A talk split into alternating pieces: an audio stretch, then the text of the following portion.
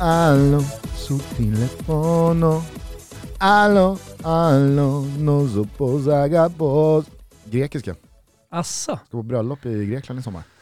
Eh, ett stort fett Ett stort grekiskt fett grekiskt jävla bröllop ska jag på. på en ö. Egna. Var ligger det? Utanför Aten säkert.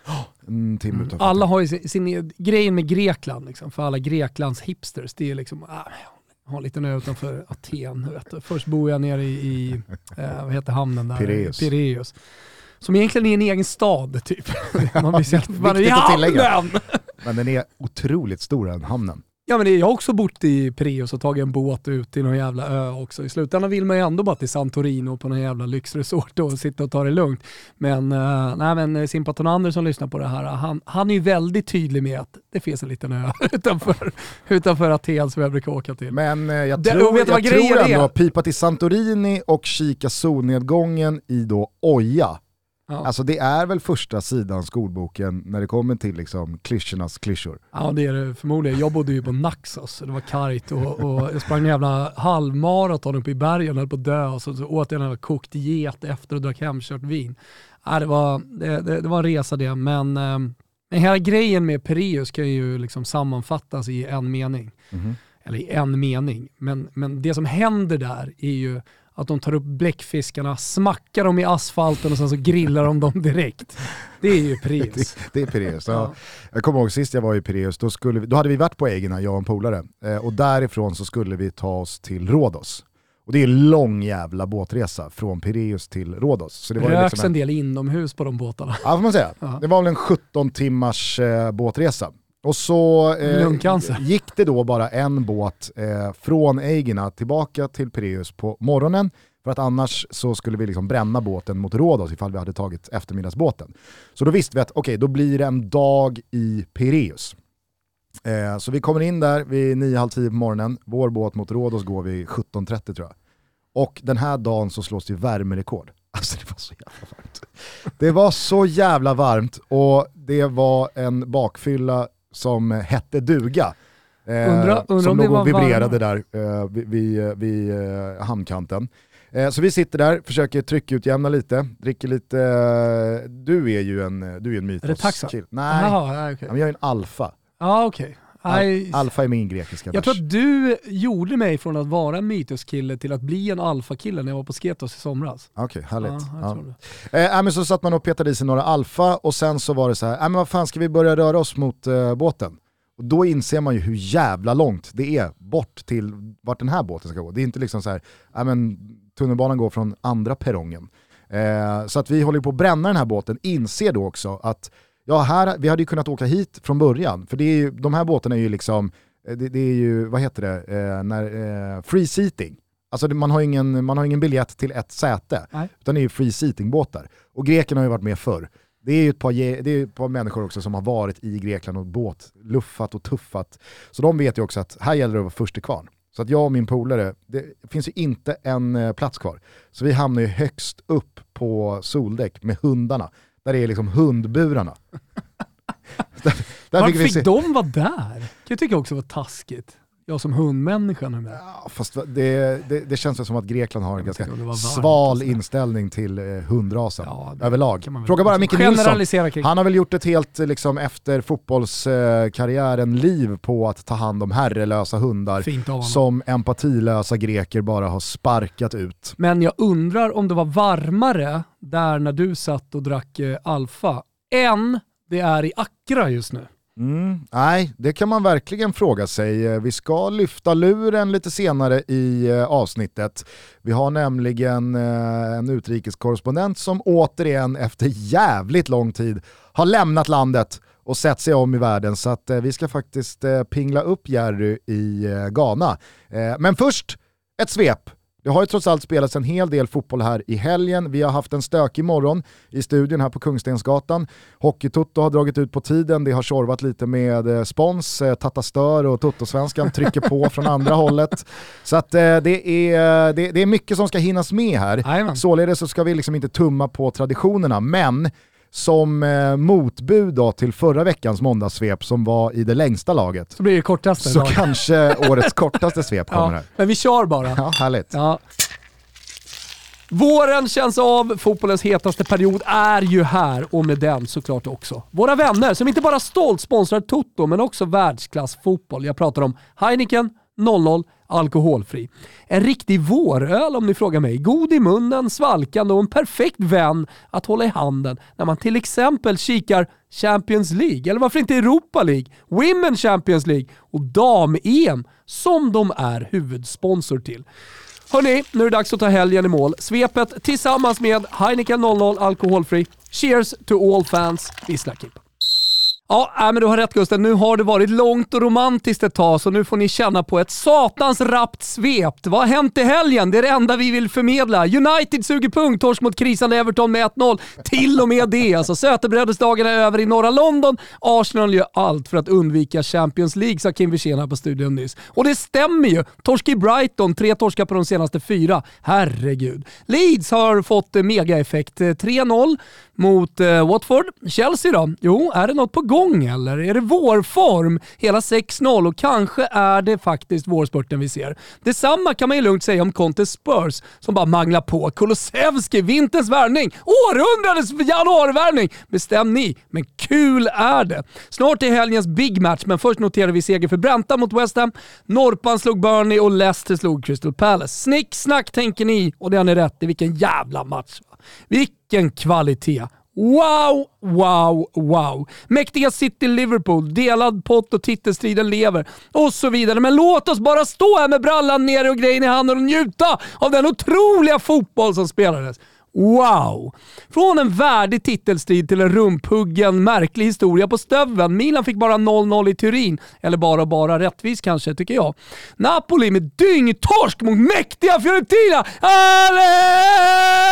Viola! Jajamensan. Men Amala då? Amala! Pazza inte Amala! Visst hörni, de tokiga igen. De tog ju tre pinnar va? Tillsammans med Juventus som biter sig fast i toppstriden. 2-0 mot Verona respektive 2-1 mot Cagliari. Men det blir dramatiskt, det blir känslosamt, det blir underbart på stöveln. Även i Europaracet, Atalanta med torsken i Emilia Romagna. Samtidigt vinner Romlagen och Mourinho. Ah, han blir väl månadens tränare nu. Vad ska stoppa honom? Inte fan vet jag. I La Liga fortsätter Barcelona vinna. Supergubben Luc de Jong löste ytterligare en trea. Ah, håna nu då alla haters där ute. Dock finns inga titelmöjligheter eftersom Real Madrid bara manglar på. Sicken vårform 2-0 mot Getafe. Tack och hej. Vi noterar en 1-1 mot Athletic Club hemma för Villarreal. Sick. Och vad var det vi sa? Mm. Alexander Isak då? Jo, det var en svinsexig straff, men bortdömd. Vad säger Gugge om detta? Med tanke på så jävla mycket skit man får se från 11 meter. Varför i helvete ska den här blåsas bort då? Ah, ja, nåja, La vann till slut med 2-1 mot Elche. Det får bli så här. Tysken och fransken får sitta ner. PSG manglar på Bayern mot ligatiteln. Leipzig vinner. Vinner utan pisstöka svep över, utan pinnar eh, för, eh, för Foppen va. Eh, lite ditten och datten här och där, vi hörs. Inga allsvenskan? Nej. Nej. Det, Kör utan. Det, det kan man... kommer eh, aldrig bli allsvenskan i mina det, det, så är det. För nytillkomna lyssnare så är det ju så. Eh, vi har ju precis sparkat igång ännu en allsvensk säsong, men Eh, under eh, Toto Balutto-delen av året när allsvenskan är igång så brukar Thomas eh, sällan, aldrig, eh, rapportera i sina måndagssvep om ord. vad som hänt i allsvenskan. Varför vet ej, men så är det i alla fall. Mm. Jag, jag var i alla fall rätt på faktan här, det är det viktiga eftersom det gick så jävla snabbt och, och rörigt. Ja, ja det var okay. kul. Ja, var bra. Eh, men då misstänker jag att du inte var på plats eh, på Friends när ditt kära Gnaget då allsvensk premiärade igår på hemmaplan mot eh, Peking. Ingen bussmottagning, ingen Friends, nej. nej. Eh, vi noterar i alla fall en eh, krampaktig men ack så viktig 1-0 för Gnaget. En blytung eh, dito för Mjällby eh, som tillsammans med eh, den nybakade allsvenska tränaren Andreas Brännström alltså inleder med att piska på Elfsborg borta 2-0, Djurgården hemma 1-0. Två hållna nollor, sex poäng och en jävla pangstart. Pangstart också för Häcken. Jag har ett litet eh, sidobett med eh, vår kära utrikeskorrespondent om Häckens existens faktiskt oh, i allsvenskan, där man sitter på Häckensidan givetvis. Danne har kört ett klassiskt win-win. Stannar de? Bra. Åker de ur? Pengar. Pengar, exakt. Man satte ju ett bett med oss alldeles nyligen. Ruskigt vasst, vad fan var det? Det var ju du som bollade upp det. Ja, nej men det var ju, eh, han hade Polen 2 Just det, vi körde resultat i Polen-Sverige. Ja. Han körde 2-0 Polen. 2-0 Polen. Skopade hem. Eh, nej men mer från eh, den eh, allsvenska helgen. Göteborg börjar också med sex poäng. Mm. Det kanske inte är sådär bländande offensivt, men eh, nu Mackanberg... räknar man hem allting. Mackanberg eh, visar ju klassen igen, står på 2 plus 1 eh, och, och, gjorde skillnaden här när Helsingborg eh, slogs tillbaka på Olympia. Kalmar studsade tillbaka efter torsken mot Malmö som var jävligt sur. Här var det ju liksom maxutdelning. Robin Simovic missar ju en straff eh, vid ställning 1-0. 1-1 där så blir det nog en annan match på Porsbergsvallen. Men jag tycker både Oliver Berg, men inte minst då Simon Skrabb, kliver fram här och eh, visar direkt de som menar på att äh, hur bra värvning är det här egentligen? Ja, att eh, han är eh, ruggig alltså. Dels är han ruggig, men jag, jag, tycker också att man ska hylla Henrik Rydström här, för jag tycker han verkar vara den där tränaren som får ut maximal talang av spelare och det känns som att de hamnar under honom i en bra miljö för att spela sin bästa fotboll så att säga. Och det, det kan tyckas vara klyschigt men, men eh, jag, jag vill verkligen understryka det återigen. Alltså man kan prata om hans taktik och man ska vara bollförande och så vidare, men om man får ut maximalt av sina spelare liksom i det här kollektivet som är spelförande, det är först då Kalmar FF kommer vara med och slåss om topp 3, topp 5 eller vad det nu är. Och så inleddes ju hela allsvenska helgen och omgången med att eh, Bayern pulveriserade Giffarna på bortaplan. Det var vi ju inne på, du motiverade det ju i helgens Toto-trippel. Eh, vi båda tänker nog att eh, man kan spela Bayern ganska mycket här under våren. För de flyger, de har vind i seglerna, de har träffat rätt med nyförvärven. Sen så måste det ju sägas att eh, alla vi som var skeptiska till Giffarna, ja vi kanske fick tänka om lite efter premiären mot eh, Sirius där man stod upp bra. Men här så kände man ju att äh, mot eh, de kvalitativa topplagen då har Giffarna inte mycket att eh, sätta Nej, emot. och sen så finns det någonting i, i bayern starten här eh, som eh, kan bära ganska långt. Alltså att man har så jävla mycket energi i sitt spel och man har fått, bon, eh, fått igång sina nyckelspelare på ett otroligt sätt. Och sen när man pratar med bayern folk eh, så, så hör man ju hur jävla nöjda de är med Cifuentes.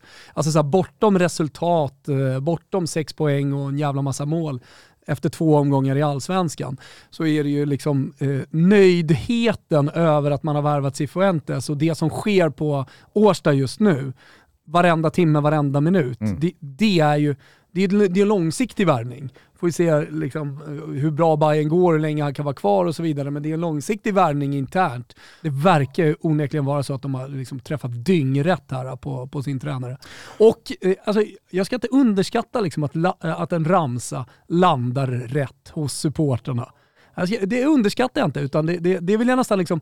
Nej, det vill jag hålla, alltså, som, en, äh, hålla nu, som en anledning till att Bayern kommer vara med och slåss om titelstriden i, i uh, november. Nej men alltså så här, nu får väl alla djurgårdare som, som hatar det hålla för öronen. Men jag tror inte vi ska underskatta vad liksom Kanapå-ramsan gjorde för Jannes landslag från för att, att han tog över till och med VM 2018. Nej men uh, hej, du och jag spred den över land och rike så att eh, det, det, kanske blir lite kaxigt att sitta här och inte speciellt ödmjukt men, men eh, jag hör vad du säger. Det var väl det från de allsvenska fotbollsplanerna i helgen. Eh, den här andra omgången fortsätter ju ikväll. Värnamo-Sirius i all ära. Jag är mest intresserad av Malmö FFs hemmapremiär mot Elfsborg. Tror jag kan bli en riktig smällkaramell. Dock så måste jag bara säga, jag, jag såg inte matchen, jag hade fokus på Manchester City-Liverpool parallellt med mina förberedelser inför Fotbollssöndag Europa. Jag noterade bara eh, det som hände resultatmässigt, publikmässigt och så vidare på Friends Arena igår, AIK-Peking. Men jag förstod det som då att eh, Norrköping har haft väldigt jobbiga dagar och inte minst då Kristoffer Cassini som eh, han eh, tar paus från Peking på obestämd tid och det verkar vara en väldigt allvarlig sjukdom som ligger till eh, grund för det här. Eh, det kommunicerades ju inte så mycket mer detaljer än Nej. så, eh, men jag förstod ju verkligen allvaret i det när både spelare och ledare efter matchen pratade om hur jävla jobbigt det har varit här senaste tiden. Ja, man, man och typ att fotbollen kommer träna. i andra hand och visst det är tråkigt att förlora en match igen men saker och ting känns eh, ganska så oviktigt eh, jämfört med vad som händer med Cassini. Så att, eh, med det sagt så kan vi väl bara önska Kristoffer Cassini ett eh, snabbt tillfrisknande Definitivt. och att eh, alla berörda eh, snart mår bättre igen. Mm. En spelare, jag pratade med några Peking-polare inför liksom, det, det, här året och så, en en av de spelarna som, eh, som de verkligen såg fram emot att se och fortsätta utvecklas, det ska bli hans år och sådär, eh, det, det var ju Kristoffer Cassini. Under sin tid i, i Norrköping så har han liksom visat att det finns en höjd eh, och nu ska liksom allting, allting stämma då. Och så händer det här, så precis som du säger, alla tankar till honom och hans nära och kära. Mm. Det är ju såklart en mardrömsstart rent sportsligt för Norrköping.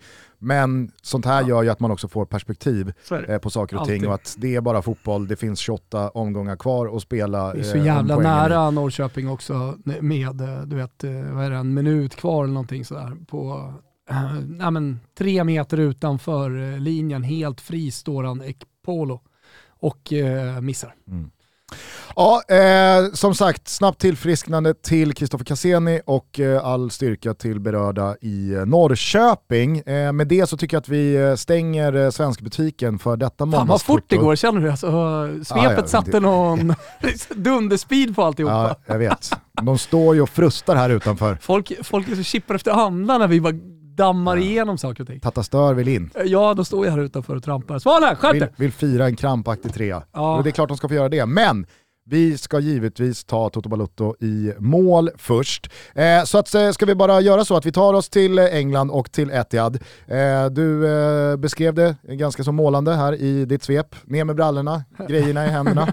Vilken jävla fotbollsmatch. Ja men det var det ju. No show KDB dock. Ah, trist att han inte... Ja. Mm. Att, han, äh, att han dök upp då, ja. och att den riktiga Kevin De Bruyne inte dök upp. Ja. Nej, skämt åsido, jag tyckte belgaren återigen stod för en uh, otrolig insats. Passningen fram till Mares där, det sista som händer, mm. när uh, Algerien bara ska avgöra. Ja, men det är så jävla macka alltså. Mm. Eh, så jävla fint att se en sån här liksom, stor match eh, med så fantastiskt bra fotbollsspelare och grymma tränare och vara neutral. Ja. Alltså att inte ha några känslor utan bara kunna njuta. Det är ju sällan man kan göra det. Man sitter och bara njuter av fotbollen. Ofta så... så Överpi in... Överpipan är klar tidig. Ja, exakt. Överpipan är klar, klar tidig. Man har ofta någonting borta hos Betsson liksom investerat i matcher och det höjer pulsen och så vidare. Men här kunde man bara, överpipan är klar, Toto-trippon hemma, nu sitter vi bara och njuter. Ja, jag måste säga det att eh, jag tycker Förstördes att... ju dock lite av att Gnaget spelade samtidigt krampaktigt mot uh, Peking. Ja men skit i det nu. Jo, du jag väl, vet. Eh, du får väl gästa Säger Testa Stör då, om du vill prata vidare om det. Eh, jag tycker nu att vi fokuserar på Manchester City mot Liverpool.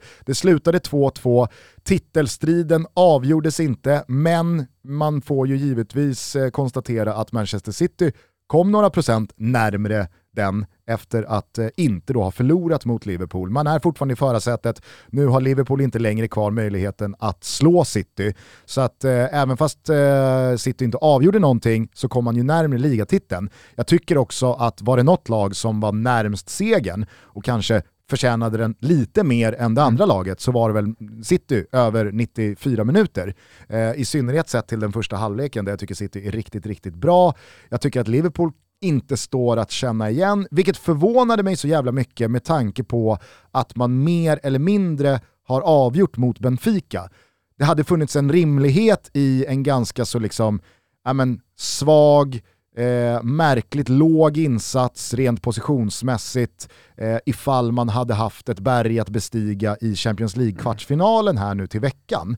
Eh, men med tanke på att det är 3-1-ledning, det är Benfica på hemmaplan, det var bästa laget på banan, jag blev ändå lite förvånad över hur eh, svaga Liverpool var i eh, första halvlek. Men sen så kommer man ju ut efter paus och trycker gasen i botten och är Liverpool igen. Eh, och 2-2 målet är ju både, eh, alltså, sett till hur liksom Liverpool agerar och eh, kommer ut i den andra halvleken, både logiskt och mm. rättvist. Sen så är ju Sterlings 3-2, alltså det är ju en VAR-offside. Mm. Det är ju binärt så att man får ju lita på bildrutorna jo, jo. och det är offside. Men det där är ju ett mål som står utan VAR. Eh, vilket bara understryker, och det jag vill säga med vet, det vet är ju att det liksom, såhär, var inte tydligt? fel, jag säger bara att mm. Eh, men vet du när så det blir små tydligt? var ju marginalerna. Nej. När allsvenskan nu har börjat rulla igen och alla mål där flaggan inte är uppe efter tre sekunder är mål. Ja. Alltså jag har svårt att ställa tillbaka liksom till hur fotbollen var. Jag sitter liksom med en känsla, jo jo men nu ska vi snart vänta på VAR, se vad de säger, för det här kändes offside. Och så nej just fan, det är inte Nej, det. Alltså man, och nu det blir så som Kristoffer Karlsson och Wolf och gänget eh, säger att det blir.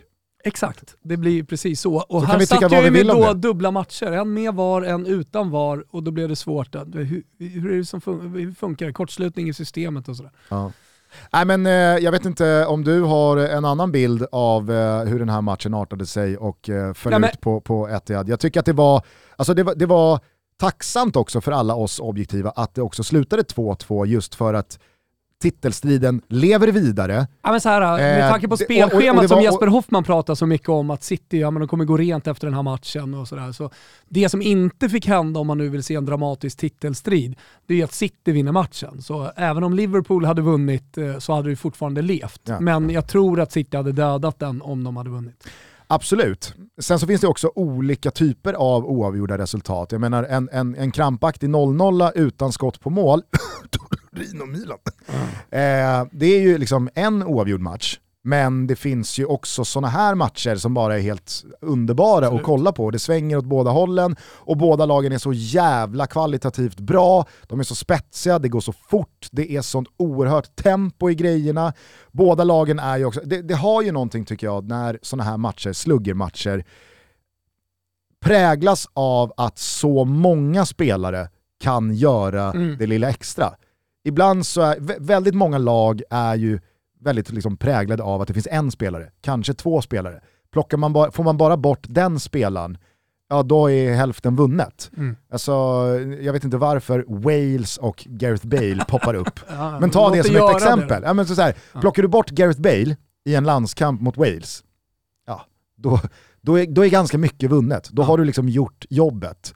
Eh, men på den här plan, ja, det, det, det går liksom inte att lägga mer krut på att ta bort Salah, för då får man ner matchen. Du har ju dessutom mittbackar som är otroligt starka på fasta situationer och som ofta gör mål. Eh, van Dijk, Matip, eh, Laporte och så vidare. Så att jag menar, det, det är inte bara på de offensiva positionerna man kan förvänta sig att det blir poäng. Nej. Du har Trent Alexander-Arnold och Robinson som skickar inlägg, vänder över det till City. Så det, det, det, är liksom, det, det är poäng på varenda jävla spelare i olika situationer av en match. Det är ju en evighetslång diskussion det här med vilken liga är bäst i världen och vilka lag är de bästa man har upplevt. Premier League-runket var ju igår på sociala medier ganska så unisont överens, tyckte jag mig ändå läsa in, att det här nog är de två bästa lagen i fotbollshistorien som möts.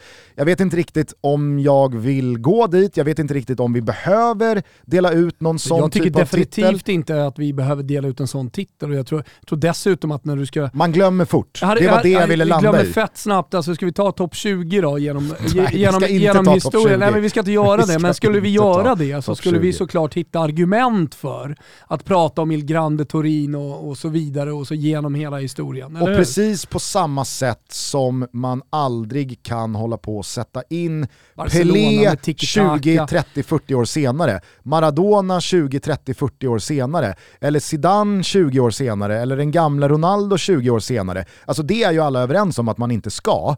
På samma sätt så kan man ju inte hålla på att jämföra jag förstår inte varför man 50-talet, behöver dela ut en nej, sån nej, men det är det jag menar. Nej. 50-talets Real Madrid eller 70-talets Ajax eller eh, sent 80-tal, början 90-tal Milan. Det finns väl hur många liksom, eh, klassiska lag som helst. Eh, Barcelona under Pep Guardiola. Vet du vad folket älskar när man drar upp där? Ibland de bästa någonsin. Mm. Mourinhos Inter som vann trippel. Ja. Mourinhos Chelsea. Ja. Hans första Chelsea, Mm. ruskigt bra. Mm. Eh, nej men det finns ju såklart hur många eh, av de här lagen som helst. Alltså, Real Madrid i hyfsad närtid ska man ju såklart eh, nämna i och med att det är det enda laget som har både försvarat och tagit tre raka Champions League-bucklor. Foggia dei Miracoli, ledd av eh, Zdenek Zeman. Ja, precis. Eh, du har Roma under Claudio Ranieri, 9-10. 27 raka utan torsk. Prandellis, Fiorentina, Eh, moraliska Champions League-vinnare. Ja. Ah, men det finns så många som helst. Jannes Gulo Gulo. Herregud. Nej men eh, alltså, precis på samma sätt som att folk är överens om att ingen tror ju att Pelé var bättre än Messi. Det handlar ju om att jämföra Utan, liksom hur bra spelarna var under exakt, sin tid. Man måste ju sätta in dem i relativa termer. Hur bra var Pelé då kontra hur bra exakt. är Messi idag? Det, det, är så man måste göra. Och, det och liksom hur bar de sina lag och vad och, gjorde de egentligen där ute på planen? Och exakt samma sak gäller ju nu. Ja, det vore väl Men konstigt ifall Manchester City och Liverpool, två av de absolut mest givna favoriterna till att vinna Champions League, överlägsna ettor och tvåor i den mest kanske konkurrenskraftiga ligan vi har i världen, Premier League. Alltså det är väl klart att de två lagen borde ju rimligtvis vara bättre än de flesta lag som någonsin beträtt en fotbollsplan i fotbollshistorien. Eh, Peps Barcelona, eh, Mourinhos Inter och eh, Sakis Milan, alla lag inkluderat. Ja. För att vi är nu framme i april 2022. Det är väl klart att nu ska ju fotbollen vara som bäst. Den, den ska inte ha varit jo, bättre någon med... gång, men återigen, vi måste ju relativ... Vi måste ju rela... Relativ... Ja, fan, Relativitetsteorin, Nej, är det relativisera. Det lätt, låter ja, fel. Ja. Men jag tror framförallt så finns det, eftersom alltid när det kommer till statuter och man ska dela ut priser och sånt där, så finns det ju en gubbe att vända sig till och det är mig. Okay. Och så då blir saker och ting glasklara. Jag har en grej här. Ja. Det är att... Totoballon lag. Totoballon spelare får det bli då. Att, det är väl eh, den vi håller på med? Nej, men Eller? Jag, jag säger så här, om, man, om man tittar på spelare bara, eh, så, så, finns det en grej som, som, som är väldigt enkel, eller en grundregel. Och då är det ju, om en, om en spelare spelar en fotboll som man aldrig tidigare har sett och den fotbollen leder till att den bär sitt landslag och sina klubblag till titlar. Mm. Då har man varit en av världens bästa spelare genom tiderna. Och eh, det gjorde ju Maradona, gjorde Ronaldinho, Ronaldo, Pelé, eh, Cruyff och även så vidare. Messi och Ronaldo. Och även Messi och, och, Ronaldo. Ska man liksom försöka översätta det där till något slags, slags lag så, så är det Zidane?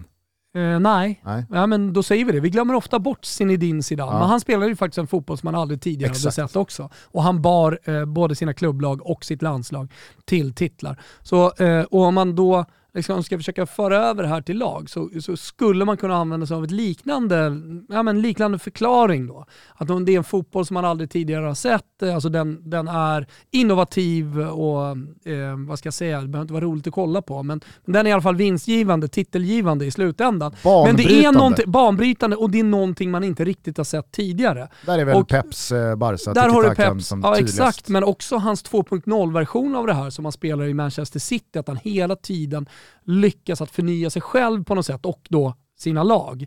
Um, det skulle jag också vilja lägga liksom på Klopp med hans höga backlinje och liksom sättet han spelar. Det finns en identitet i de här lagen mm. eh, som, som är någonting nytt som man inte riktigt har sett tidigare och som också leder till titlar. Därför så använder man liksom, eh, spelargrejen och förde över den nu. Nu fattar ju alla.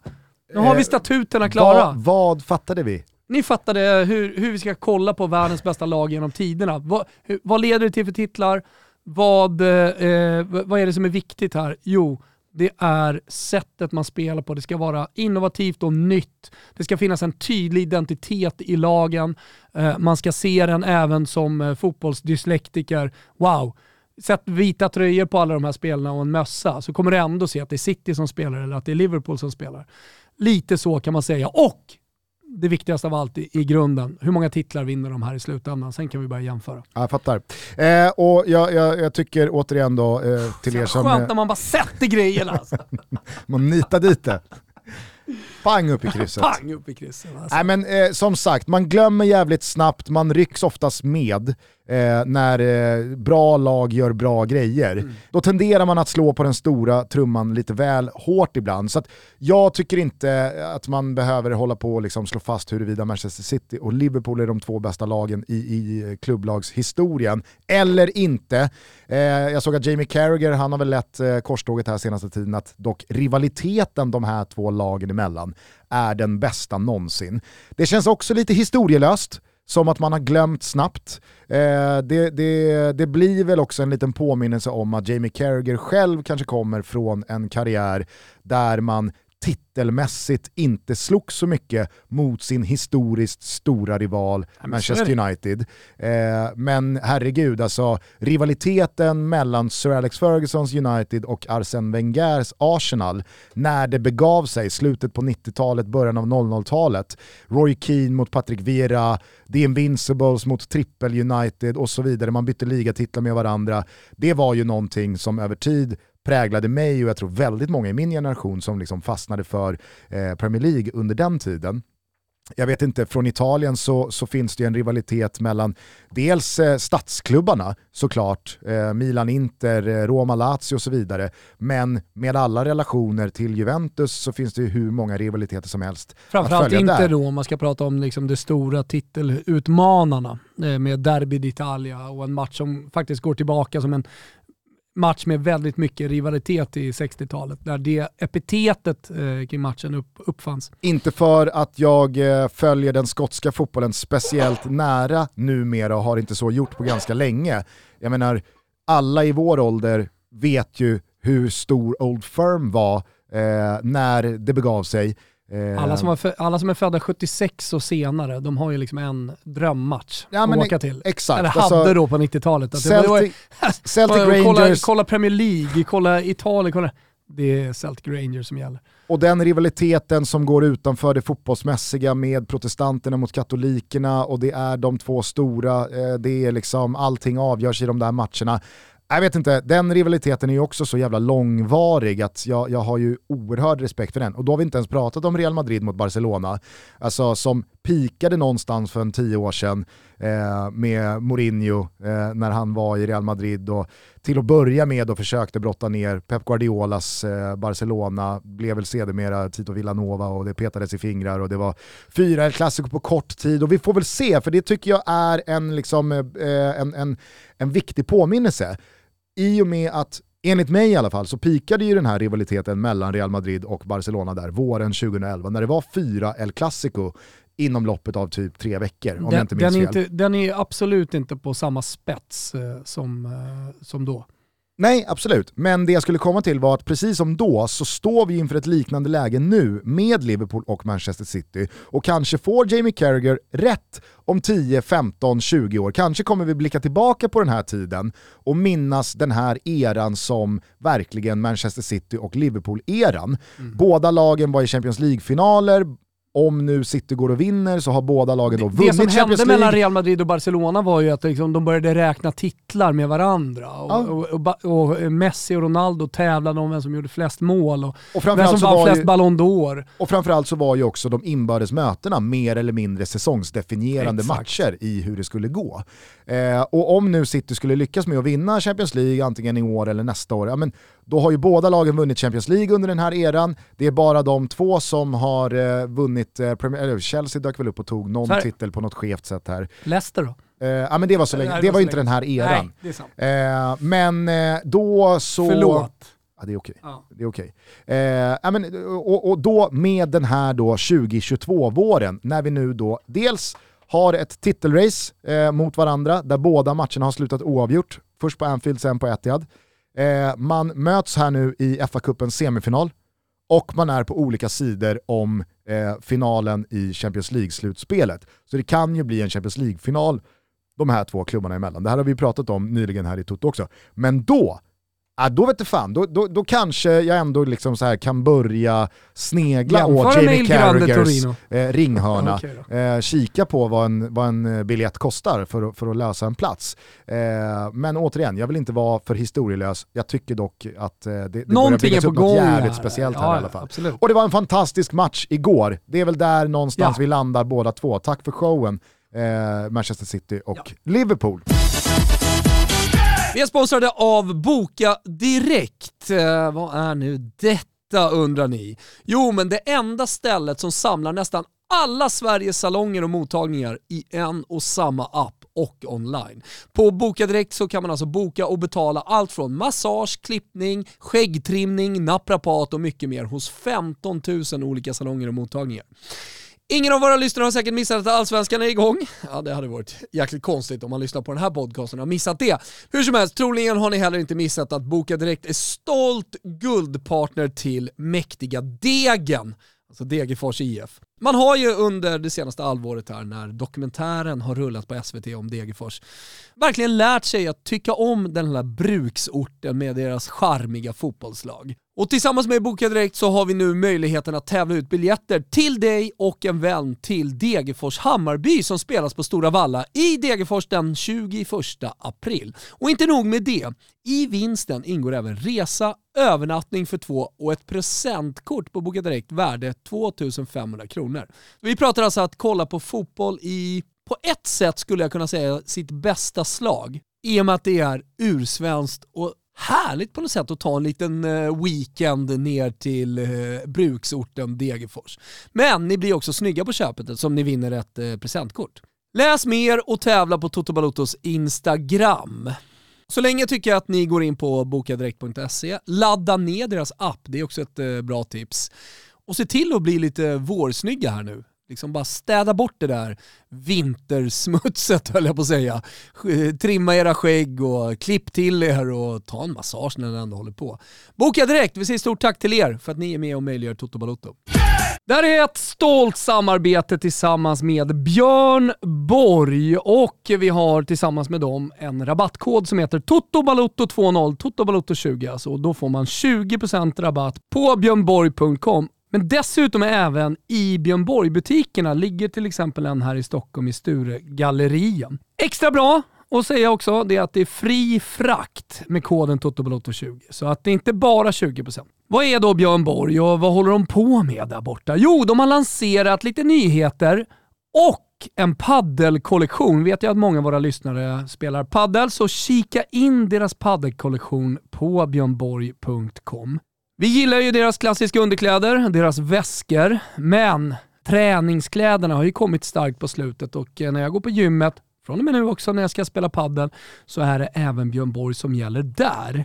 Den nya kollektionen är klassad som ett better choice. Det innebär att produkterna är antingen gjorda av minst 70% hållbara material eller stödjer better cotton. Björn Borg vill inspirera människor att träna för att leva. Förstår ni vad jag menar? Man ska alltså inte leva för att träna. Tvärtom, vi ska träna för att leva. Och bli de bästa versionerna av oss själva som bara vi kan vara. Va? Toto Balotto 20, Toto Balotto 2.0 alltså är det som gäller. Kolla in på vår eh, Instagram också, lägger vi ut några av våra favoriter. Shoppa på, glöm inte bort Train to Live. Säg stort tack till Björn Borg som är med och möjliggör Toto Balotto. Eh, du frågade vad som hände Alexander Isak från straffpunkten. Ja, exakt. Eh. Jag, jag, förstår ju att han stannar till för länge och att man inte får göra det, men jag, men men jag, tycker, se, jag tycker mig se så många sådana här liksom, varianter på straffar. Du har Jorginho-varianter och lite andra varianter. Och, eh, jag vet inte varför den här på något sätt skulle vara liksom värre. Är för att foten går bakåt. Alltså han avbryter pendeln och drar tillbaka. jo men det gör han. fan om han gör. Jo det gör han faktiskt. Alltså, den, men vad spelar det för roll? För att man får inte göra så. Det är väl det, den lilla, liksom, det lilla skavet här. Att det är emot jo, reglerna. Men ändra då. Nej, men då, vadå, du, du tycker att man ska få slå en straff sådär? Ja. Och här står jag och bara här står jag och vevar pendeln. Ja. Fan, spetsa till det ytterligare. Ge, eh, jag, jag, tycker alltid man ska ge anfallare fler eh, nycklar och fler vapen. Därför jag går igång väldigt mycket på Wengers nya offside-regel du som och, gör om allting. Du, du, du tillhör alltså den oerhört märkliga skaran människor som jublar åt sådana här Zorro-straffar i innebandyn.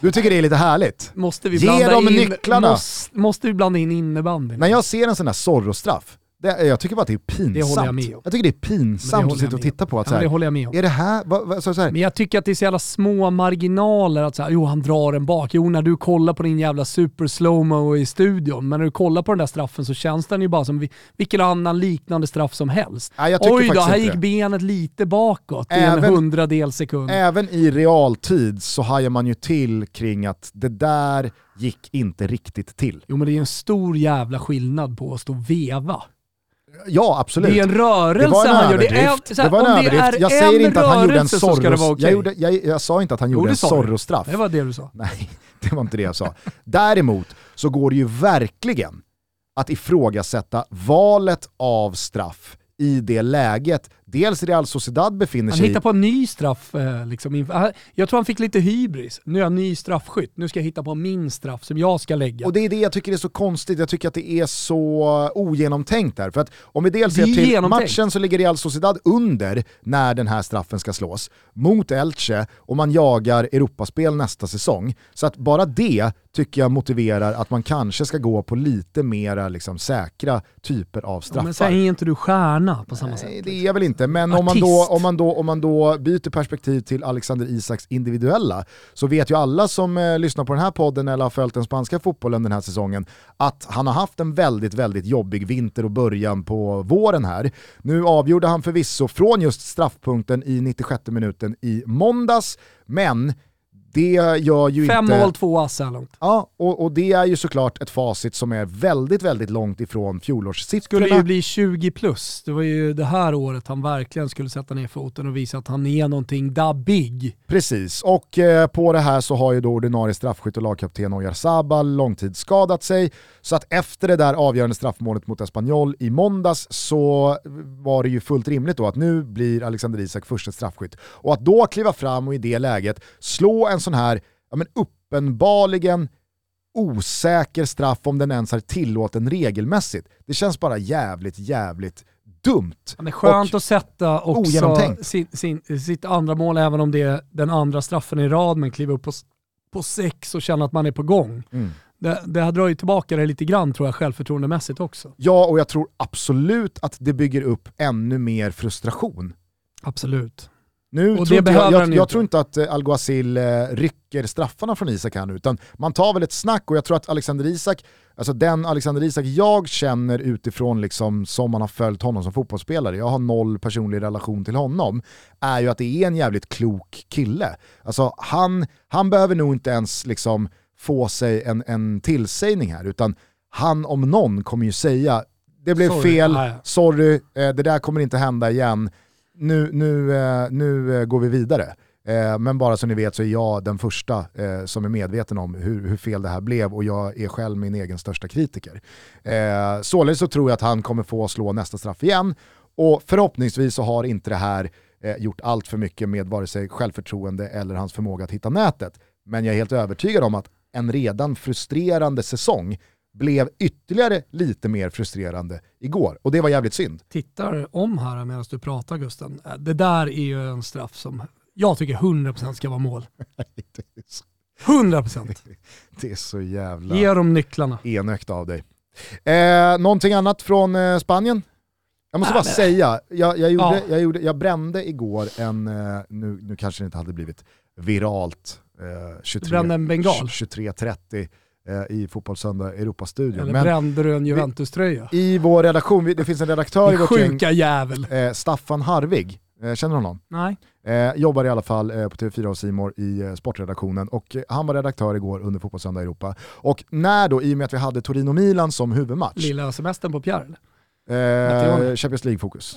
Det är lilla bro, bråda dagar. Visst. bråda dagar kring kvartsfinalerna här. Nej men eh, då i alla fall, eh, när man har italiensk match så tar ju vi ner den med studion eh, på eh, slutvissla. Således så pågår ju de sista minuterna av den spanska matchen parallellt. Mm. Och då står ju vi i studion i sändning så då ser man ju inte riktigt vad som händer. Utan då får jag bara i örat att nu gjorde eh, Barcelona 3-2 på tilläggstider. Så att jag liksom har med mig det in så att jag inte ska tro att det slutade oavgjort. Och då är det då Luke de Jong som För du återigen... pratar lite om så, ja, men det är två, mycket mål, det är 2-2, Mm. fast det var en Ja, tidigare blev- paus typ. Nej, utan det var ju eh, efter. var det, Men då stod ja. det 2-2. Just det. Sen blev det ju 3-2 Just det. bara på tilläggstid. Så då får jag det Efter, i eh, örat reklamen. av Staffan.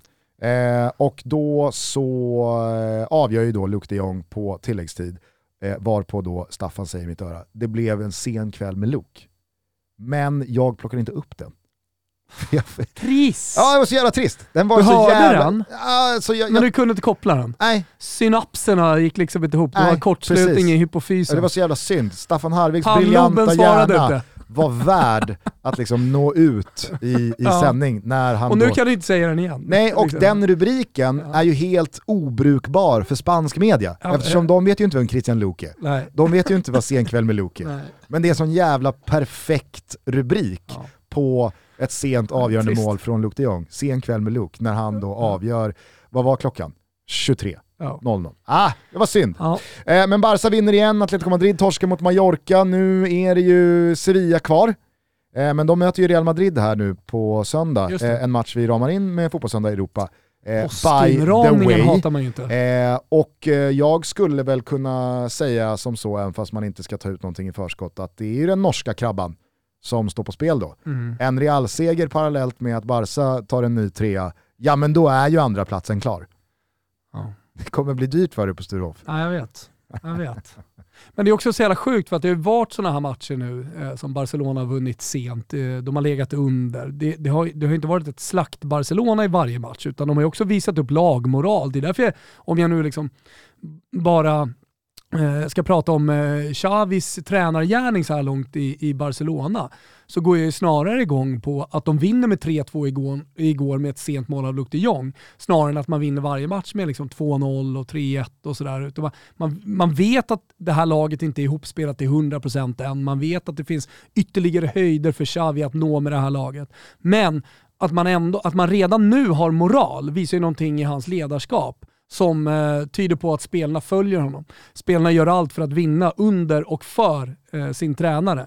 Och, och Det tror jag så här i slutändan, när vi, när vi någon gång ska summera Xavi, kommer vara definierande för hans lag. Att Alltså, det, hittills- finns en moral. Liksom. Hittills så har han ju fått ruskig effekt på sina byten Mm. i majoriteten av matcherna. Mm. Alltså igår byter han in Gavi och Pedri, fem minuter senare så är det Gavi som spelar fram Pedri som gör mål. Mm. Han byter på Luc de Jong, det är han som avgör. Och det är inte första, alltså så här har det ju sett ut väldigt många matcher. Eh, det ska bli, eh, det ska bli, det ska bli eh, kul att att- följa de här fortsättningsvis. Eh, inte minst här mot Eintracht Frankfurt som jag tycker stod upp jävligt bra i eh, Tyskland i torsdags och eh, förtjänade, problemet för dem förtjänade nog mer Mm. än, än 1-1. Så problemet för dem det är att Barcelona har så jävla moral. De kommer vinna det där ändå. Men eh, vet du vad man inte tycker är trevligt? Det är ju alla som vill ha in Pedri i Toto Ballon-listan här nu eh, och tror på något sätt, de har helt missuppfattat, det förstår ju till och med du, statuterna här. Nej, det Men gör det är klart inte. att de har. Alltså det, handlar inte om världens bästa fotbollsspelare just nu. Utan det handlar ju om vem som kommer vinna Nej, är. Toto Ballon. Och för att vinna, alltså en sak som man i alla fall kan ha med sig som grundregel, det är att den som vinner Alltså får jag bara fråga, innan, innan du i- fortsätter, i får, jag bara, oktober. får jag bara fråga, på riktigt här nu, känner du att du har koll? Eller Ja. trollar du oss alla? Nej, jag har järnkoll. Men folk måste ju förstå att den som vinner Ballon i oktober, han har ju liksom ett, ett gått titellös under säsongen. Det måste ju alla förstå. Nej. Du måste i alla fall vinna en fucking titel med ditt lag. Och det spelar ingen roll hur bra Pedri är. Han kommer inte stå där som en topp fem. Det finns Europa, inte en chans. Europa League och norsk krabba till Gugge? det räcker hjälper, inte Nej, som- det hjälper inte. Nej. Det hjälper inte. Nej. Europa League, det, det, det räcker liksom ingenstans. Bode Glimts conference-titel kommer inte heller hjälpa några heller baggar hjälpa. i det Nej. gänget. Nej, tyvärr. Nej, fattar. Nej. Oerhört väntat segermål mot Roma. Alltså det finns en spelare som, Var har, som har en Var chans. du med på fyra gånger pengarna? Och det är, det är Mbappé. Han är den enda gubben som liksom inte vinner, bara vinner ligatiteln så att säga, som har en chans. Okej, ja, härligt. Eh, du, eh, jag tycker att vi eh, faktiskt ska Möjligtvis bereda plats för eh, utrikeskorren Ja. innan, eh, det är, För sent. innan det är för sent. Så att, eh, vi, får, eh, vi får be om att få återkomma bara kort till eh, Italien-helgen. Eh, nu lyfter vi luren igen. Ja. Tjena Danne, Janne här. Har du Sams nummer?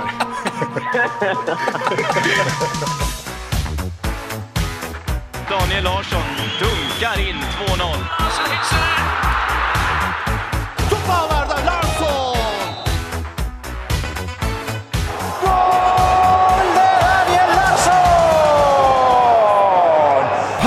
Fan vad roligt det känns att höra den där vignetten igen. Det var bra jävla länge sedan. Nu befinner sig utrikeskorrespondenten i Ghana.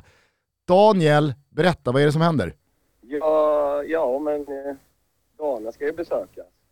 Och Accra ska ju utforskas såklart. Ehm, så jag har varit här och kikat på lite fotboll i några dagar. En eh, kort recap då av eh, det senaste halvåret. Eh, kroppen började packa ihop i takt med att eh, Akropolis sjönk närmre och närmre degradering från superettan. Eh, när eh, det stod klart att Akropolis lämnade svensk elitfotboll, då kastade du även in karriärshandduken. Men du är tillbaka inom fotbollsvärlden efter ett kort break. Eh, du jobbar numera med Petter Andersson och Markus Rosenbergs agentur, kan man väl eh, kalla det för. Ja, det var en jättebra sammanfattning av dig. Och allt detta har nu alltså tagit dig till Accra i Ghana, där du är på jakt efter guld och diamanter eller? Exakt så. Det låter ju fräscht om du säger det på det sättet. Men visst, så är det. Eh, och, och hur, är, hur är Ghana? Eh, det är fan fem plus upplevelse. Det har varit eh, jävligt roliga dagar. Berätta, vad, vad är det som gör Accra och Ghana så bra? Uh, alltså det, ni vet ju att jag är svag för klimatet. Det är det första. Uh, sen är det ju uh, otroliga kontraster. Vi pratar ju plankris hemma. Det får man säga att det är här också. Och de tar verkligen vad de har. Jag var och kikade på en uh, U14-match igår var det väl. Eller U17-match var det. På uh, buss, uh, stora busstationen som de spelade då på. Jag kan skicka en bild till er sen på det. Mm. Det, var, ja, det var en fotbollsplan. Men Danne, med Ghana-mått mätt, eh, eh, alltså vad var kvaliteten på de spelarna som spelade där? Var det liksom så här lite akademi, lite liksom toppspelare som spelar på den planen? Är det inte bättre att mäta måtten i svenska termer? Eller har du någon koll på Ghana-måtten? Nej, nej, men jag vill bara veta vad det var för typ av fotboll som spelades, eh, så man får en kontext på liksom, vad för Ja, nej, fotboll jag spelades på plan. menar. Ja, alltså det är ju pre- precis så. Det är ju liksom inte akademier på samma sätt som, eh, som de svenska storklubbarna har akademier. Utan akademierna är ju fristående här. Eh, Men det är ju de spelarna som ska upp till, till högsta ligan och till andra ligan nästa år liksom. Så det är ju först då de börjar spela på riktiga fotbollsplaner. Om man nu kan kalla dem för riktiga. De är också rätt så svaga generellt. Och hur bra skulle du säga att eh, nivån på spelarna rent individuellt är? Är det att du är liksom blown away eller ser man ungefär samma talang och potential på elitpojk i Halmstad? Ja, jag har inte besökt Elitbox sedan jag, sedan jag själv var där och spelade. Så det är lite svårt att säga. Jag är ganska ny i, i gamet fortfarande. Men eh, att ens kunna driva en boll på de här planerna, det är rätt så imponerande.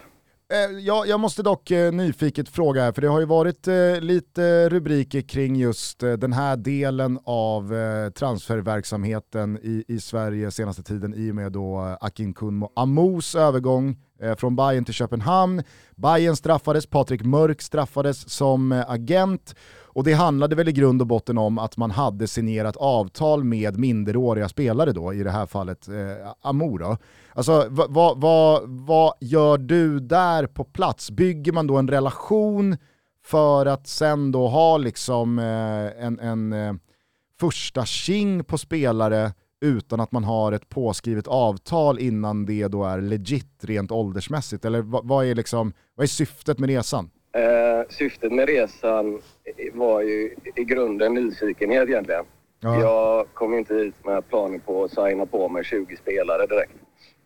Eh, och så funkar det nog inte riktigt heller. Men de, de som vi har tittat på, de spelar ju i, i Premier League eller i andra ligan. Så de är ju över 18. Ruskigt väntat att Ghanas högsta liga heter Premier League. Ja, ja. Ja, det är väl, det är väl vad det ska vara. Vi har ju en eh, soft spot för eh, liksom Afrika som eh, kontinent. TIA är ju ett uttryck vi gärna slänger oss med i eh, Toto Balotto för att liksom, ja, men på något sätt ringa in att oväntade saker må ske, men har man en grundmurad förståelse för att det här är Afrika, det här är inte västvärlden eller Europa, så får man helt enkelt eh, köpa in sig på de premisserna. Har du, du upplevt någon situation eller eh, stund här under dina dagar i Ghana där du har känt instinktivt TIA? Uh, eh, ja, men alltså det sker, det sker ju hela tiden. Som, som jag sa i början, vi skulle ju på... Igår kväll så fick vi ett samtal om att uh, en, uh, en U17-match hade blivit uppstyrd att börja klockan nio idag då. Och um, klockan kvart i nio så var matchen inställd nu i morse. Och det, vad fan. Hade jag fått ett matchbesked kvällen innan så är det tveksamt om jag hade varit game för match klockan nio imorgon också. Så jag, jag kan köpa det. Fick ni någon anledning till att matchen var inställd? Eller? TIA? Nej. TIA. Det stod så i sms. TIA game cancel.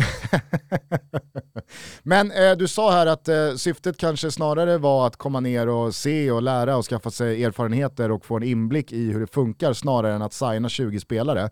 Men har du liksom sprungit på någon sån jävla råtalang att du ändå tillsammans med då dina kumpaner och kollegor här hemma i Sverige känner att nej, men den här spelaren är för intressant för att inte på något sätt upprätta någon slags relation till? Ja, Ja. Det här är fint ju. Det här lilla korta svaret bara. Och du vill inte fint. ge oss mer än så för att du tror att Mörk, Vad är det- vad är det mörk skickar ner få? sina lakejer. Men vad är det vi ska få? Sniffa fram, vad Mörk, där, mörk lyssnar i och för sig på det här. sniffa, fram vad Larsson har, sniffa fram vad Larsson har fått tag i. precis så kan ju, kan ju skeendet se ut. Ja, jag har en sägning till dig, alltså givetvis snodd från Borrell. Nästa gång du får en sån fråga så kan du bara säga kocken heter Claudio, efternamnet får du inte.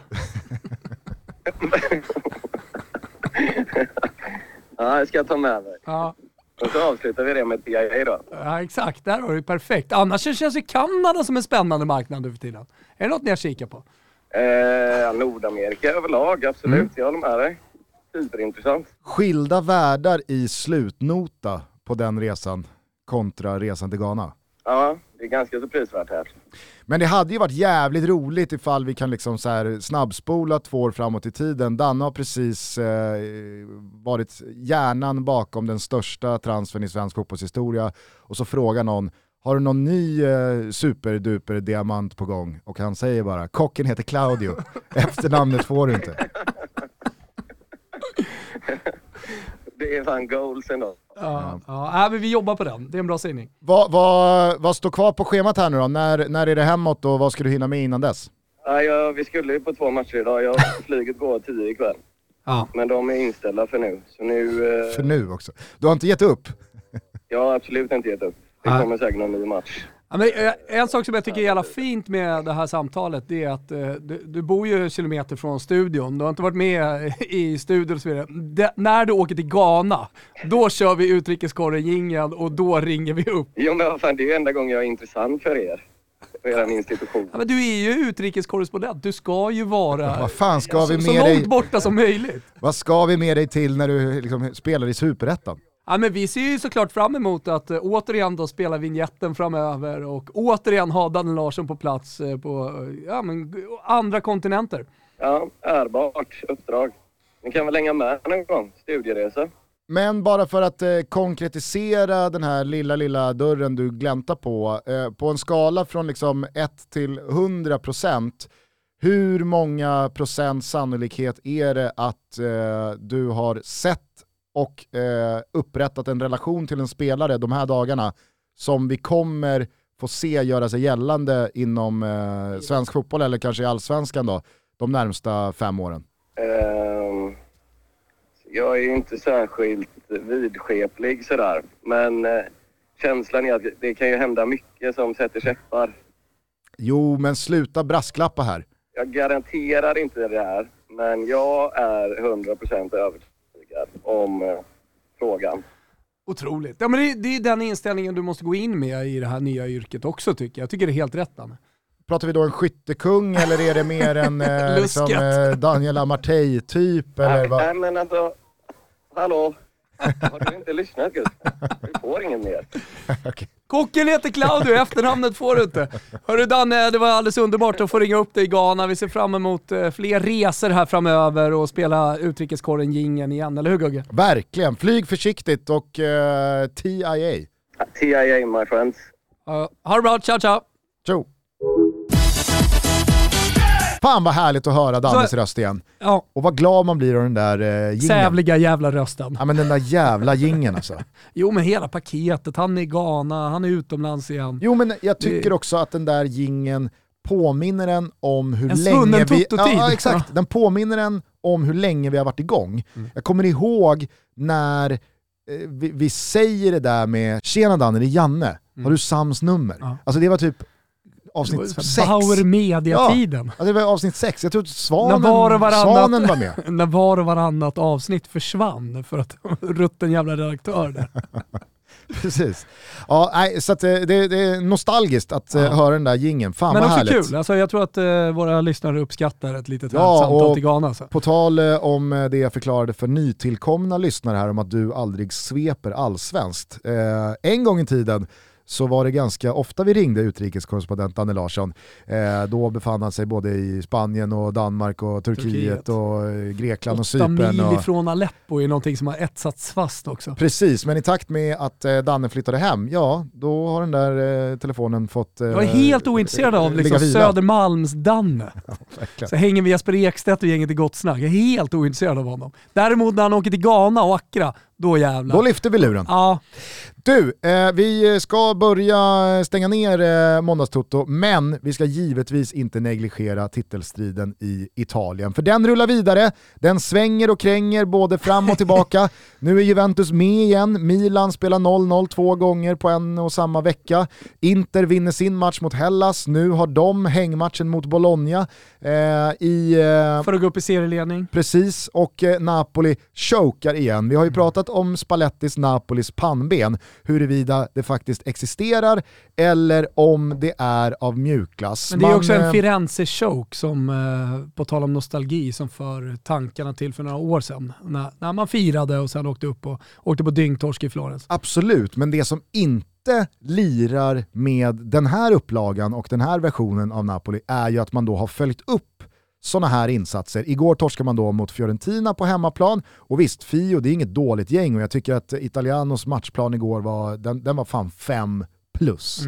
Eh, men eh, det, det, det var ju i relativ närtid också så att Napoli dök upp med en av sina sämsta prestationer den här sidan nyåret mot Milan när man kunde ta ett jättekliv mot titeln. Och istället då förlorar 0-1, man har väl knappt ett skott på mål. Och sen så efter det så åker man upp och slår man slog väl både eh, Atalanta och eh, Hellas Verona på bortaplan med så tunga insatser. Så att, nej, man blir ju inte klok på detta Napoli. Juventus tycker jag med eh, Vlahovic eh, 2-1 mål där med kvarten kvar eh, mot Cagliari man har ju värvat liksom en, en gubbe som skjuter poängen till sig. Jo, jag tycker också att man visar i det firandet Mm. att de, har inte, Nej. de spelar inte Nej, för Champions League. Faktiskt. De tror ju på det.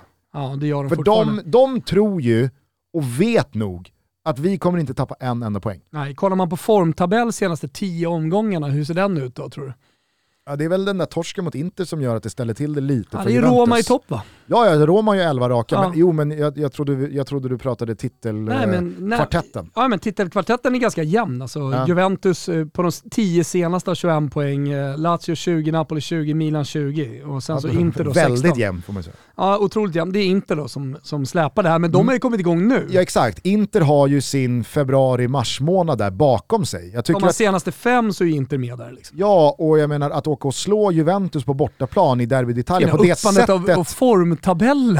ja, men på det sättet Inter vann mot Juventus fräscht. förra helgen Mm. gjorde ju att det var väldigt logiskt tycker jag när man går ut här i lördags mot Hellas och gör både 1 och 2-0 tidigt och det kändes kontrollerat och det kändes tungt och det kändes liksom nu har vi skakat av oss de här liksom poängtappen och förluster hemma mot Sassuolo och 0-0 mot G. Nej, men det är så här, nej, nu är det ett mästarlag Mm. som har getts chansen återigen att försvara den här titeln. Och den ser ju inte ut att tänka ta. Ja, men det är, och det är ju också ett eh, stort problem i Milan att man gör alldeles för lite mål. Och det, det är inte bara de här två 0-0 matcherna. Och återigen, gå till den fräscha formtabellen de senaste 10 matcherna så har Milan bara gjort 9 mål. Att jämföras med 17, 15, 18, 19 med de lagen som ligger före dem. Så visst, det är väl jättebra att man kan vara ramstarka. Men man har ett problem med Sälemäkers slutprodukt eh, med eh, att Giroud inte alltid steppar upp. Han kan göra några mål och kan vara fantastiskt avgörande i stora matcher, absolut. Han är, han är en star player så, på det sättet. Men, men inte det här, det är inte det här liksom 27-målsgnugget som ibland behövs för att ett lag ska gå hela vägen. Nej, och nu har man ju också återigen problem med en viss 40-årig kropp som eh, inte eh, kom eh, i fysiskt skick att vara med i matchtruppen igår, igen. Och det börjar kännas eh, lite jobbigt här tycker jag. För att det, det, dels så känns det ovärdigt ifall det ska sluta så här. Och dels så känns det lite liksom, ja, men det, det, det, det känns inte kul att det nu så uppenbart är, det, det är inte längre smällar och skador man drar på sig ute på plan. Utan det är liksom en kropp som sakta men säkert börjar packa ihop. För det går väl inte att tolka på något annat sätt, eller? Nej, det gör det inte. Och jag menar, nu har det börjat komma uppgifter om att han ska avsluta efter den här säsongen. Jag, jag tycker att så här, mer och mer, även om det kanske är favorit på att han fortsätter, men mer och mer talar ändå för att eh, Zlatan inte spelar mer. Och jag, jag tror nog så här, skulle den där scudetton komma, då kan vi vara ganska säkra på att det, det blir hans avslut på topp. Eh, för, för så stora problem som han har haft den här säsongen med olika typer av skador, det har han inte riktigt haft tidigare. Nej, och jag hade haft en helt annan inställning till att han kastar in handduken till eh, Torino borta ifall Milan hade legat på sjätte plats Nej, med, med sju omgångar kvar. Men när Milan går för titeln och Zlatan inte ens kan sitta på bänken, ja, då vet man ju att problemen är ganska kraftiga. Men, så, men såklart de är. Om det här nu ska vara slutet och jag menar att han vill eh, vinna eh, sin sista scudetto och vara bidragande till den, då biter man ihop och tar smärtstillande och spelar. Men dyker han inte ens upp på bänken, då, då, då ser jag liksom inte att han kommer bidra med någonting de här sista omgångarna. Och då tycker jag att man står för, för svagt rustade med den offensiven man har. För mycket som läggs på Leaus axlar, att han ska liksom driva förbi och, och liksom hitta cutbacks och, och göra egna mål. Eller att eh, Theo allting hänger på vänsterkanten någonstans. Du nämner ju Sälemäkers här också, men är det någon eh, spelare som jag tycker förkroppsligar alltså det uddlösa Milan? Brahim Diaz. Nej. Nähä. Junior Messias. Ja, men, ja. Han, han, han, ska ju komma in liksom och göra det i de här matcherna. Och så är det så en meter över när han laddar sin vänsterfot. Det, det är för dåligt. Han har ett dribblingsförsök igår med ja. knappt tio kvar där han går mot två Torino-försvarare. Ja. man, ser att, man ser att Giroud positionerar sig inte ens. Nej, nej. För att han vet att det här kommer aldrig gå. Nej. Alla vet. det, Nej, det var lite deppigt. Får tankarna till en rams. Ah, skitsamma. Men du, eh, vad, vad, vad, säger eh, dina tankar och erfarenheter och magkänslor då? Är det en omgång i taget eller tycker du att det börjar luta mer åt något håll nu? Jag tycker inte. Alltså, eh, Milan har en chans att liksom hålla, inte försprången, men hålla den här ledningen. Men då har man inte råd att förlora de två senaste matcherna. Jag tycker alldeles för tydligt med de här nio målen på de tio senaste matcherna att det inte kommer hålla.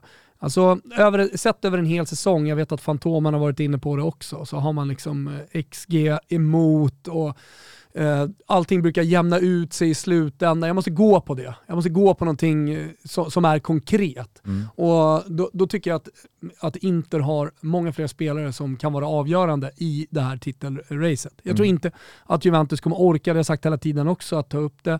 De kommer vara nära men de kommer inte orka hela vägen. Eh, men eh, Simone Inzaghi, han, han löser det här och vinner titeln. Härligt! Hörni, eh, Serie A-titelstriden fortsätter ju trots att det är påsk, dock inte då på söndag, utan all eh, fotboll från Serie A spelas på påskafton, på lördag. Faktiskt också två matcher eh, på fräscha annandag påsk. Mm, goa, goa Men söndag, då görs fan ingenting. Nej, då görs Nej. ingenting. Eh, ni ser givetvis all fotboll från Serie A på Simor precis som ni ser all fotboll från La Liga på Simor. Fotbollssöndag Europa alltså på söndag 20.30 inför eh, Real Madrid mot Sevilla. Men det är ju sannoliken då, redan imorgon så är det Champions League-kvartsfinal-returer. Jag öppnar studion 20.00 och vi har alltså att göra med Bayern München mot Villarreal samt Real Madrid mot Chelsea. På onsdag är det Atletico Madrid mot Manchester City och Liverpool mot Benfica. Då, precis som imorgon, öppnar studion 20.00. Wilbur med lilla på plats-feelingen också på måndag. Eh, jag ska se Serie A-fotboll live. Ja, gud vad härligt. Atalanta Verona. Fan vad mysigt. Smyga in i bortaklacken med mina polare. Så vi får se om det blir någon podd eh, efter det. Man vet aldrig med mig vet du. Jag tror faktiskt att eh, vi har ett litet gästavsnitt inplanerat då. Ja, jag vet, du, men jag du, pratar ju långsiktigt du har i tagit, Toto Balotto, man vet ju aldrig när jag gör de här resorna. Du har tagit höjd för att springa in i Carabinieri med Jonny igen och Nej, alltså, häktas. Det, det, var ett tag sedan jag åkte på bortamatch med Hellas-supportrarna, men jag vet ju att det, eh, det brukar bli stökigt och jag känner mig själv, så man vet aldrig vad som händer där sen kväll mot Bergamo-laget. Vi har ett gästavsnitt med Andreas Alm mm. redo att spelas ut eh, ifall du åt, återigen sitter bakom lås och bom i Italien. ja, och pappa Jonny får baila baila ut dig. Får baila ut. Han är faktiskt också, han är inte med mig, men han är på plats i Italien. Vi ska spela cup med tjejerna. Men uh, jag hinner upp till Bergamo. Vi flyger från Bergamo på tisdagen, så jag, jag piper efter finalen, jag hoppas, som jag hoppas att vi spelar mot Roma tydligen. Bästa laget där nere. Ja, det förvånar mig inte. Nej. Eh, men Man du, eh, calcio som jag tycker eh, att- hålls högt. jag tycker att vi ska börja runda av. Nu nämnde du det i svepet, men jag tycker fan det tåls att sägas igen också. Dejan Kulusevski, vilken jävla form han är inne i eh, i, eh, i Spurs. Eh, nu pulveriserade man ju verkligen Aston Villa och jag tycker att det Kulusevski, Son och Harry Kane har tillsammans, alltså det är så jävla, jävla bra. Ja, det är otroligt. Det är, äh, det är häftigt att, att se vad ett eh, miljöombyte och eh, självförtroende gör med en spelare som Kulusevski. Nu ser man ju verkligen hans rätta jag. Det man bara såg glimtar av under tiden i Juventus eh, med Pirlo. Men vi som det var som med vi under knappt Parma. såg någonting eh, under tiden med Allegri här i, i höstas. Nej, fan det är jävligt, jävligt eh, kul och fint att se. Inför Champions League nu i veckan, det är hockeyslutspel också, jag vet inte om du kände till det. Det är kvartsfinaler som ska avgöras och snart semifinaler. Och Man lyssnar väl på. Hockeytoto, Det hoppas jag fan att man gör. så det har jag tillskansat mig. Vi hade ruskigt kul idag ska jag säga. Eh, men eh, det är många som skriver till mig och eh, vill ha tips på ett paket där man får både hockey och fotboll och massa rättigheter. Och då vill jag tipsa om megapaketet från Telia för 599. Där får man då alla era på Simors rättigheter eh, vad det gäller fotboll, alltså Champions League, seriala liga och så vidare. och så vidare. Du får också HBO Max utan extra kostnad och all jäkla hockey som spelas. Det är bra grejer. Ja, men det är riktigt bra. Och det sjuka är att det här kostar alltså 599, man sparar alltså 697 kronor i månaden. Så gå in på telia.se sport. Skaffa er det här abonnemanget om ni vill se allt. Vi gör så att vi hörs igen på torsdag, skärtorsdag, that is. Eh, och så tar vi ner eh, Champions League-kvartsfinalerna där eh, jag i alla fall bara vågar lova att eh, Liverpool är klara. Ja, jag känner att eh, de andra tre matcherna, det, det, det är öppet. Mm. Även fast det såklart är jättefavorit på både City och eh, Real Madrid. Ja. Bayern München, Villarreal. Uff, Vilken match det Nej, blir imorgon otrolig, alltså. otrolig match. Du, det måste vi ändå säga. Vi satte ju Toto-trippen som berget eh, den här helgen. Eh, Det var ju bara liksom att åka som jag nämnt tidigare när Öven satt i eh, mäktiga City mot eh, Liverpool. Men eh, nej, jag tycker vi var värdiga den efter lite stolpe ut. Och nu, nu går vi helt enkelt för dubben och eh, vi gör en Champions League-trippel. Så håll utkik på våra sociala medier så kommer ni få den. Vi vill bara avsluta med trevlig resa till alla damer. Trevlig resa till alla damer. Blåkulla. Bon viaggio säger vi från eh, eh, Toto Balutto. Så hörs vi igen snart då. Det gör vi. Ciao tutti! Ciao, tutti. Άλλο, άλλο σου τηλεφώνω Άλλο, άλλο να σου πω σ' αγαπώ Άλλο, άλλο δεν μπορώ θα τρελαθώ Μα το τηλέφωνο σου είναι κλειστό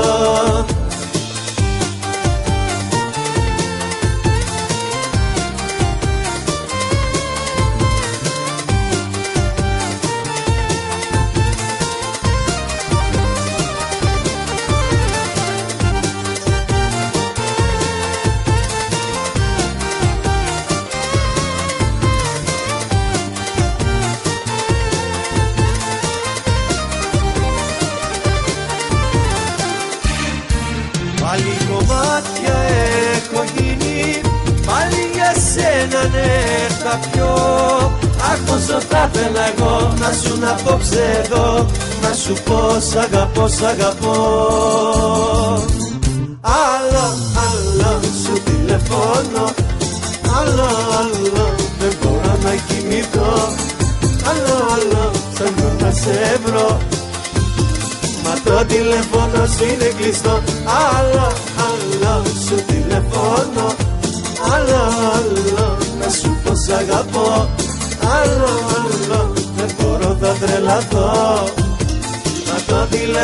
hasret lisan